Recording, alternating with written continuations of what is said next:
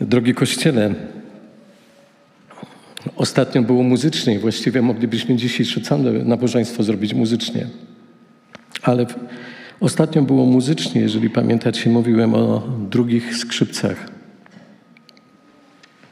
Dzisiaj zaczerpnę nieco z innej dziedziny sztuki. Zapewne książki biograficzne są jednymi z najchętniej czytanych, a filmy biograficzne równie chętnie oglądanych. I wiele osób właśnie literaturę czy kinematografię opartą na faktach uważa za tę najbardziej wartościową. Bo zgodnie z powiedzeniem, życie pisze najlepsze scenariusze. Nasza polska noblistka, pani Wisława Szymborska, ujęła to następująco. Życie pisze najbardziej oryginalne, najbardziej komiczne, a jednocześnie najbardziej dramatyczne scenariusze. I myślę, jeżeli popatrzylibyśmy z perspektywy swojego życia, to moglibyśmy powiedzieć, że czasami te scenariusze były, nie powiem śmieszne, ale były radosne, motywujące, zachęcające, mobilizujące, a czasami te scenariusze były trudne. Być może w życiu kogoś z was realizowany jest teraz ten trudny scenariusz, bo jesteś w jakimś czy dołku emocjonalnym, czy psychicznym, czy duchowym. Ale chcę ci powiedzieć, że nawet jeżeli realizowany jest w twoim życiu ten trudny scenariusz, to tym, który ma najlepsze rozwiązanie, tym jest zawsze Pan Jezus. I nawet jeżeli coś jest teraz trudne, to rozwiązanie jest radosne, dlatego że wiąże się właśnie z Panem Jezusem. Myślę, że możemy przyznać rację Szymborskiej, bo im bardziej dramatyczne jest czyjeś życie, tym bardziej nadaje się ono na film, czy nawet na kanwę książki. Nic zatem dziwnego, że na temat dzisiejszego bohatera napisano niezliczoną ilość publikacji, nakręcono kilka filmów. Jeżeli ktoś z was jest po raz pierwszy i nie wiecie, jaki temat jest realizowany, kontynuujemy omawianie listu apostoła Pawła do Filipian, a więc właściwie mówię o Pawle. Druga co do Chrystusa najbardziej znana postać świata chrześcijańskiego. Ostatni głośny film o apostole Pawle powstał w roku dwa tysiące osiemnastym, a jego twórcy podają, i teraz cytuję, że życie Pawła to tak naprawdę sensacyjny scenariusz, na który składają się dziesiątki podróży po niemal całym świecie, niebezpieczne misje chrystianizacyjne, spiski, wielkie ucieczki, prześladowanie oraz wielokrotne uwięzienie za poglądy, a w końcu męczeńska śmierć przez ścięcie. Spokojnie moglibyśmy powiedzieć idealny, gotowy scenariusz, sensacyjny. Nikt, nic tylko fakty z życia, jedynie trzeba je zamienić w sceny czy dialogi. Co tam znajdziemy? Zaczyna się od dzieciństwa, bo to właśnie w tym okresie głównie kształtuje się nasz charakter. Paweł, a w zasadzie Saul, bo takie nadali mu imię, był Żydem, choć urodził się w Tarsie, w Cilicji, współczesna Turcja. Wychowywał się w Jerozolimie.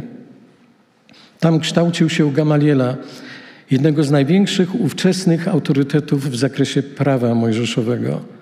To jakby odpowiednik ówczesnej, jednej z najlepszych uczelni teologicznych i językowych tego terenu, gdzie zapewne posiadałby doktoraty z teologii i prawa i zrobiłby błyskotliwą karierę religijną. Tym bardziej, że był poliglotą.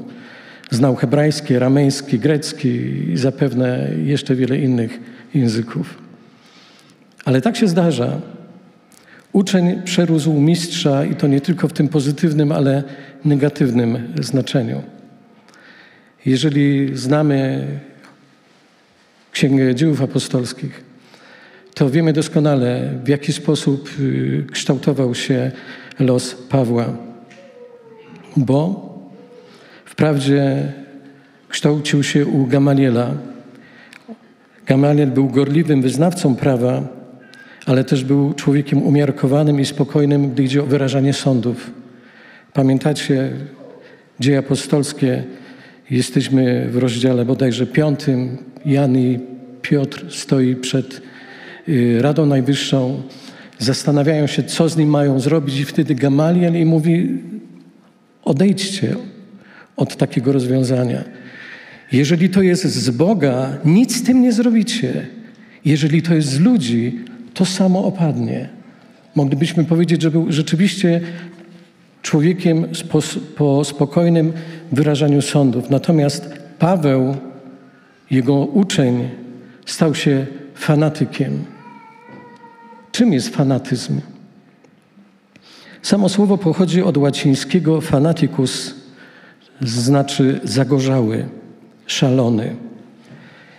Jak podaje definicja, to postawa przejawiająca się w pozbawionym krytycznego dystansu i umiaru przywiązaniu do wyznawanych idei i zasad, bezgranicznej i bezwarunkowej identyfikacji, nietolerancji dla jakichkolwiek przekonań lub rozwiązań alternatywnych, braku gotowości do dyskusji, dialogu, odmowie przyznania nawet częściowej słuszności zwolennikom poglądów odmiennych i rzecznikom dążeń przeciwstawnych.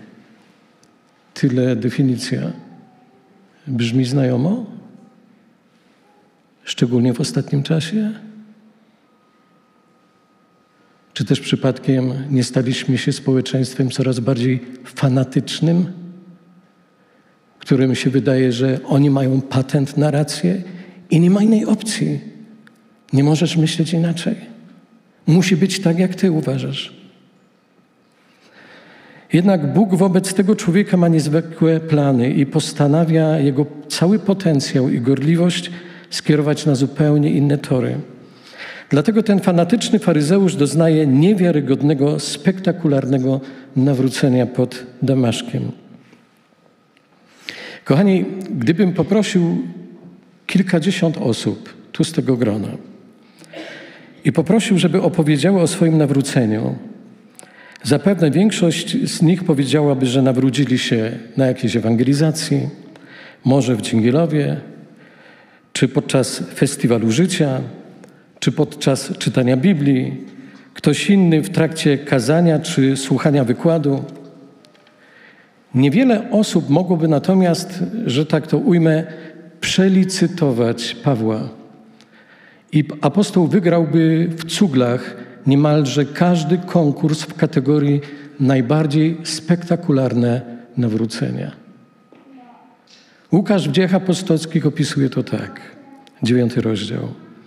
A Saul, dysząc jeszcze groźbą i chęcią mordu przeciwko uczniom pańskim, przyszedł do arcykapłana i prosił go o listy do synagog w Damaszku, aby mógł, jeśli by znalazł jakich zwolenników drogi pańskiej, zarówno mężczyzn, jak i kobiety, uwięzić ich i przyprowadzić do Jerozolimy.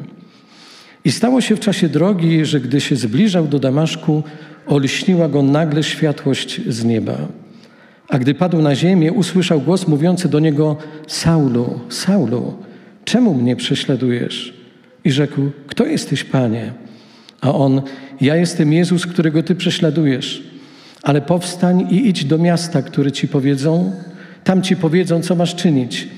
A mężowie, którzy z nim byli w drodze, stanęli oniemiali, głos bowiem słyszeli, ale nikogo nie widzieli. I podniósł się Saul z ziemi, lecz gdy otworzył oczy swoje, nic nie widział. Wiodąc go tedy za rękę, zaprowadzili go do Damaszku. I przez trzy dni nie widział i nie jadł i nie pił. Zrzucenie z konia, oślepienie, pytanie z nieba. Moglibyśmy powiedzieć gotowa, gotowa scena do filmu. Choć brzmi niewiarygodnie, potwierdzeniem prawdziwości tego wydarzenia jest zmienione życie Pawła. Czasami nam się wydaje, że wystarczy, że coś mówimy. I to działa. Wybaczcie za trywializm, guzik, prawda? Ja mogę mówić, ale to nie będzie działać. Natomiast moje życie będzie potwierdzeniem, czy to, co mówię, jest prawdą. I praktycznie życie jest weryfikacją tego, co mówimy. Może jesteśmy dobrzy w mówieniu, w radzeniu. Natomiast bolesna weryfikacja następuje wtedy, kiedy dochodzi do konfrontacji teorii z praktyką. Jak sobie radzimy z tą konfrontacją? Czy jesteśmy mocniejsi, przepraszam, w gębie? Czy jesteśmy dobrzy w zachowaniu, w życiu, w tym, jakimi jesteśmy ludźmi? Jeden z najzagorzalszych przeciwników Chrystusa stał się najważniejszym, najbardziej wpływowym apostołem. Gdybyśmy nie byli z tą historią osłuchani od dzieciństwa, moglibyśmy powiedzieć: wow, co się dzieje później? W czasie około trzydziestopięcioletniej służby, tu utożsamiam się z nim, choć co najwyżej mógłbym mu nosić sandały, odbył trzy podróże misyjne, w czasie których przemierzył, jak obliczono, ponad trzydzieści tysięcy kilometrów. Czyli w trzy czwarte obszedł kulę ziemską. Szedł, rzadziej jechał lądem, korzystając z, dobre, z dobrze rozwiniętych sieci rzymskich traktów handlowych lub drogą morską, wsiadając na pokłady statków, co było wielce ryzykowną alternatywną. Chybotliwe statki bowiem często rozbijały się o skały, o czym między innymi yy, pisze Paweł w listach, czy relacja Ła, yy, Łukasza, yy, którą mamy w Dziejach Apostolskich. W czasie służby Paweł na mocy licznych intryg, jak i zarządzeń rzymskich urzędników, prefektów, konsulów, spędził w sumie cztery lata w różnych więzieniach. I ostatecznie decyzją cesarza rzymskiego, Nerona, został stracony około sześćdziesiątego szóstego czy sześćdziesiątego siódmego roku w Rzymie przez ścięcie mieczem. No i tutaj akcja dramatycznie się kończy i na koniec filmu, jeżeli oglądamy film, bądź też jesteśmy w stanie wyobrazić sobie to, co jest zapisane w Nowym Testamencie, zaciskamy powieki, bo by na to nie patrzeć. A dorobek Pawła jest imponujący. Jest autorem prawie połowy ksiąg Nowego Testamentu. Na dwadzieścia siedem napisał trzynaście. Założył więcej kościołów w Azji Mniejszej, Europie, niż wszyscy apostołowie razem wzięci. Co do scenariusza filmowego dochodzą następne fabularne elementy, których reżyser na pewno nie pominie. Paweł sam o tym pisze, drugi Koryntian jedenaście.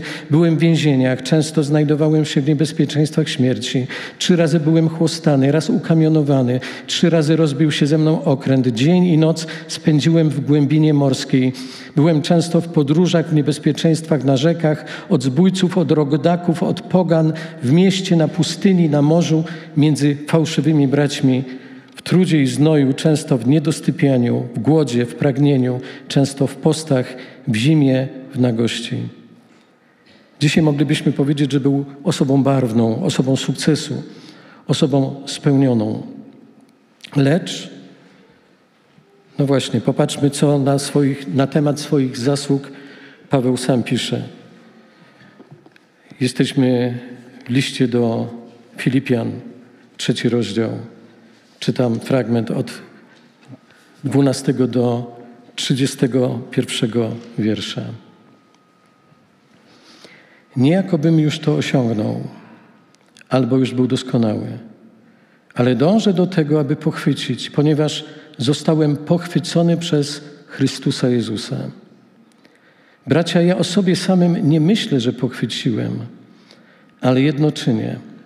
Zapominając o tym, co za mną, i zdążając do tego, co przede mną, zmierzam do nagrody w górze, do której zostałem powołany przez Boga w Chrystusie Jezusie. Ilu też, ilu nas wtedy jest doskonałych, wszyscy tak myślmy, a jeśli o kimś inaczej myślicie, i to wam Bóg objawi. Tylko trwajmy w tym, co już osiągnęliśmy. Bądźcie naśladowcami moimi, bracia, i patrzcie na tych, którzy postępują według wzoru, jaki w nas macie. Wielu bowiem z tych, o których często wam mówiłem, a teraz także z płaczem mówię, postępuje jak wrogowie krzyża Chrystusowego. Końcem ich jest zatracenie. Bogiem ich jest brzuch, a chwałą to, co jest ich hańbą. Myślą bowiem o rzeczach ziemskich. Nasza zaś ojczyzna jest w niebie, stąd też Zbawiciela oczekujemy, Pana Jezusa Chrystusa, który przemieni znikome ciało nasze w postać podobną do uwielbionego ciała swego, tą mocą, którą też wszystko poddać sobie może. Kochani, Paweł, który przed swoim nawróceniem miał poczucie znaczenia, poczucie wartości, miał wiele powodów do dumy, teraz stwierdza, a jednak to wszystko, co zdawało się być dla mnie zyskiem, czytam według najnowszego przekładu dynamicznego, z powodu Chrystusa uznałem za stratę. O tak, w świetle doniosłości, doniosłości osobistego poznania Chrystusa Jezusa, mojego Pana, wszystkie te sprawy przestały mieć dla mnie jakiekolwiek znaczenie. A czas, jaki wcześniej poświęciłem obrzędowej religijności, okazał się wielką stratą. Dla Jezusa definitywnie zrezygnowałem ze wszystkiego, co kiedyś było dla mnie, jak, to, co kiedyś miało dla mnie jakąkolwiek wartość i teraz brzydzę się tym niczym fekaliami. W innych listach Paweł pisze o tym następująco. Pierwszy Koryntian piętnaście, Efezjan trzy, Drugi Koryntian jedenaście. Lecz z łaski Boga jestem tym, czym jestem. A łaska Jego okazana mi nie była daremna, lecz daleko więcej niż oni wszyscy pracowałem, wszakże nie ja, lecz łaska Boża, która jest ze mną. W Efezjan pisze, której sługą Ewangelii jestem według daru łaski Bożej okazanej mi przez Jego wszechmocne działanie.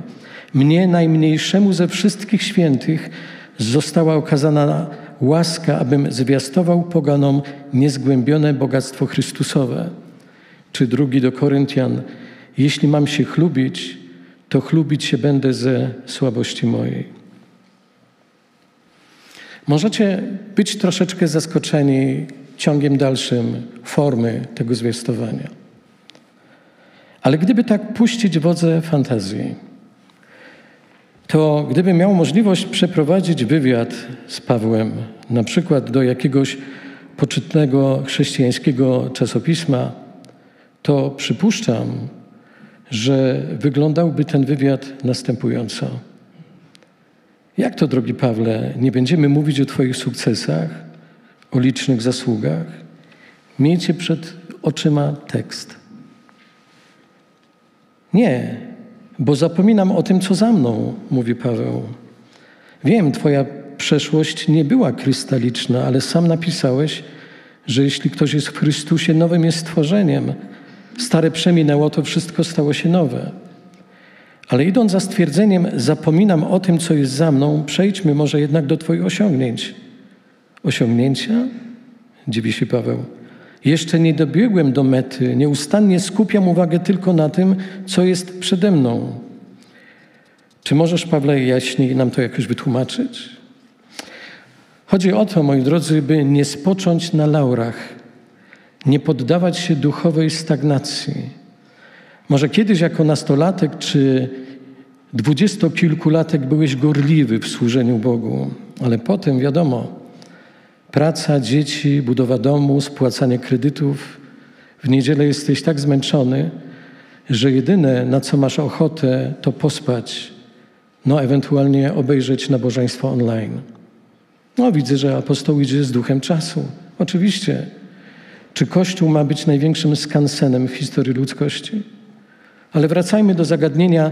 Jeśli nie zapomnisz o tym, co za mną, to jesteś tylko zadowolony z siebie.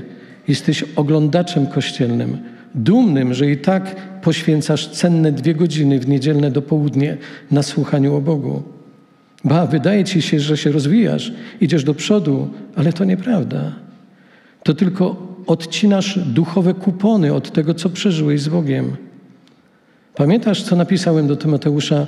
Oto się troszcz, w tym trwaj, żeby postępy Twoje były widoczne dla wszystkich.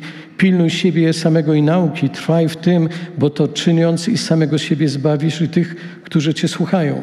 Postępy, nie stagnacja. Tak, pamiętam te słowa. Jak również te, bądźcie naśladowcami moimi bracia i patrzcie na tych, którzy postępują według wzoru, jaki w nas macie.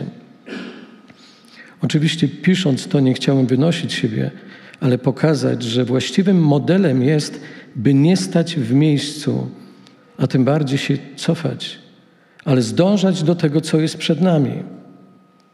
Pawle, użyłeś tu greckiego słowa epikteinomenos. Tak, tłumaczone ono jest jako zdążam, skupiam uwagę, sięgam. W moich czasach określano nimi biegacza biegnącego wytrwale z oczyma utkwionymi jedynie w celu, którym jest meta. W trakcie zawodów biegacz nie rozgląda się wokół, nie patrzy na konkurentów, ale ma swój wzrok utkwiony w jeden punkt, w metę. To jest cel, dobiec. Nie dowlec się, ale zwyciężyć. Życie z Bogiem to coś na kształt biegu długodystansowego. Trenujesz, ćwiczysz, właściwie się odżywiasz, ustalasz odpowiednią taktykę, rozkładasz siły, mając świadomość, że w pewnym momencie może ci się przydarzyć kryzys, załamanie, że zaczniesz słabnąć, że będziesz miał problemy z mięśniami, że dopadnie cię myśl o zejściu ze straty. Wtedy jednak pomaga ci świadomość celu. Dobiec, dotrzeć, osiągnąć. Ty naprawdę umiesz zachęcać, Pawle, powiedziałbym. Mój drogi, po prostu z obfitości serca mówią usta. Ja to wszystko znam z autopsji. Ale wiele razy też ostrzegałeś. O tak, bo przeraziło mnie, jak wielu bowiem z tych, o których często wam mówiłem, a także teraz z płaczem mówię, postępuje jak wrogowie krzyża Chrystusa. Końcem ich jest zatracenie, Bogiem ich jest brzuch, a chwałą to, co ich się, co ich co jest ich hańbą, myślą bowiem o rzeczach ziemskich. Nasza zaś Ojczyzna jest w niebie, skąd też Zbawiciela oczekujemy, Pana Jezusa Chrystusa. Czyli nie każdemu nauczycielowi mamy wierzyć? Oczywiście, że nie. Badajcie, sprawdzajcie, czy ich nauczanie zgadza się z Biblią, czy też mówią więcej o sobie, czy pobocznych tematach. Pawle, w różny sposób interpretuje się Twoje słowa, zdążając do tego, co przede mną. Jedni uważają, że chodzi o wieczność, bo celem, metą życia człowieka wierzącego jest spędzenie wieczności z Bogiem. Inni twierdzą, że w tym sformułowaniu chodzi jednak o coś innego i odsyłają do wiersza ósmego, gdzie czytamy: lecz więcej jeszcze, wszystko uznaje za szkodę wobec doniosłości, jaką ma poznanie Jezusa Chrystusa, Pana mego, dla którego poniosłem wszelkie szkody i wszystko uznaję za śmiecie, aby uzyskać Chrystusa. Paweł mówi, myślę, że jedni i drudzy mają rację. Tak napisałem, tak więc pragnę usilnie poznać Chrystusa, by zrozumieć moc Jego zmartwychwstania, mieć udział w Jego cierpieniach, stać się podobnym do Niego. Wcale nie twierdzę, że już osiągnąłem przedmiot moich pragnień i już jestem doskonały. Bracia, wcale nie myślę osobiście, że już osiągnąłem cel mego życia. Zdążam wytrwale naprzód do wyznaczonej mety po nagrodę. Pawle, dzięki za wywiad, a szczególnie za przykład Twojego życia, powiedziałbym na koniec. Za nadzieję, jaka bije z Twoich listów, gdy zapewniasz, że wtedy poznamy tak, jak zostaliśmy poznani przez Pana Jezusa. On nas przemieni w postać podobną do uwielbionego ciała swego. To jest naprawdę cudowna perspektywa. A Twoje życie to wielka nauka i dla całej ludzkości. To dzieje, które zmieniły ludzkość. Mój drogi, zakończyłby Paweł, tylko z łaski Chrystusa jestem tym, kim jestem. Czy celem każdego z nas jest poznawanie Jezusa? Nie postaci, nie faktów, ale życia z Panem Jezusem, doświadczania Jego obecności. Każdy z nas ma swój cel w życiu, który realizujemy. Metę, do której zdążamy. Nie wiemy, kiedy ją osiągniemy.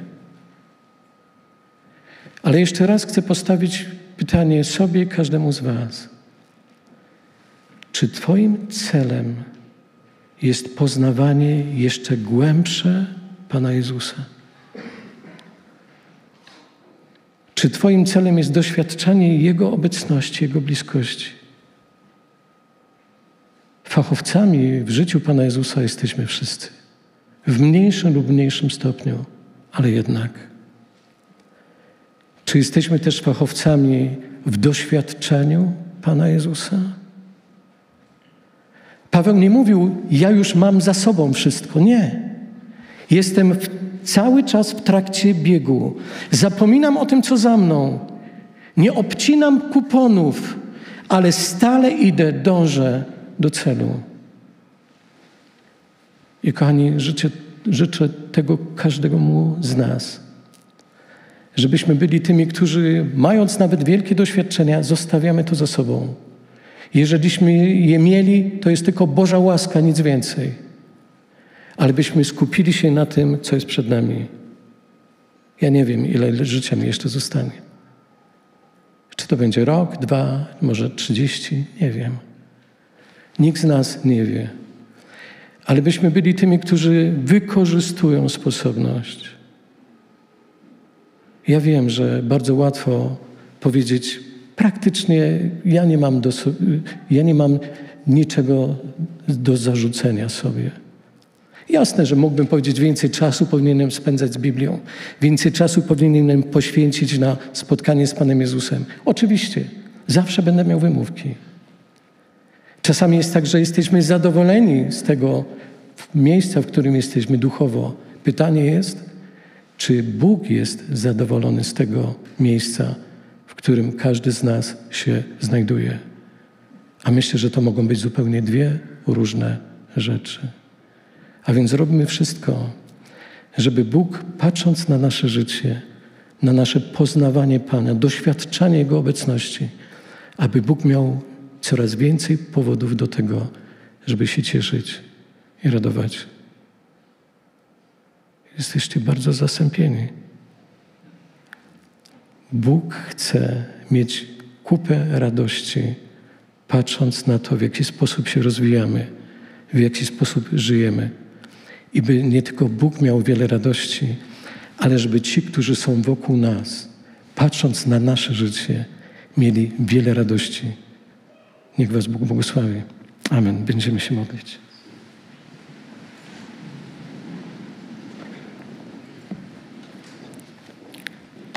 Drogi Panie, mamy tak wiele rzeczy, które Tobie zawdzięczamy. Przeprowadziłeś nas przez wiele sytuacji trudnych. Może nawet nie byliśmy tego świadomi. Ale sprawa, byśmy myśląc o przeszłości, zawsze mówili, że to jest tylko i wyłącznie Twoja łaska.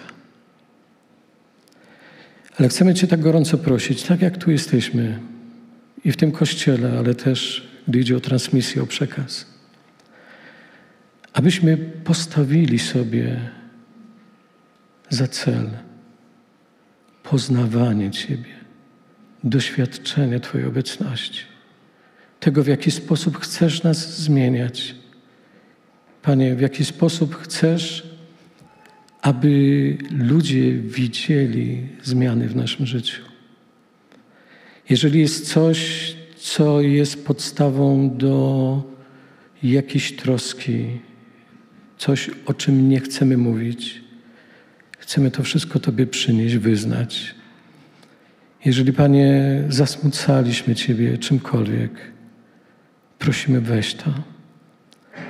I daj, abyśmy myśląc o celu, stale mieli na uwadze to, że jesteśmy na etapie dążenia. Abyśmy, Panie, byli tymi, którzy mają świadomość, jak wiele z Tobą jeszcze możemy przeżyć. Dziękujemy Ci za społeczność, którą możemy przeżywać razem. Dziękujemy Ci za ten czas uwielbienia. Dziękujemy Ci też i za czas społeczności Twojego stołu, którą chcemy przeżyć. Ale też, Panie, Ty wiesz, że zawsze na naszych nabożeństwach mamy czas modlenia, modlenia się o chorych. Jesteśmy Tobie wdzięczni za te wszystkie modlitwy, za które już dałeś odpowiedź.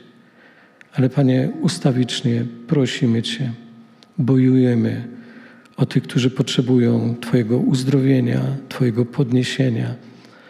Chcemy Cię, Panie, prosić o Janeczkę od Bajcarów, o małego Tymka z Żor, który jest przed operacją, Jeremiasza,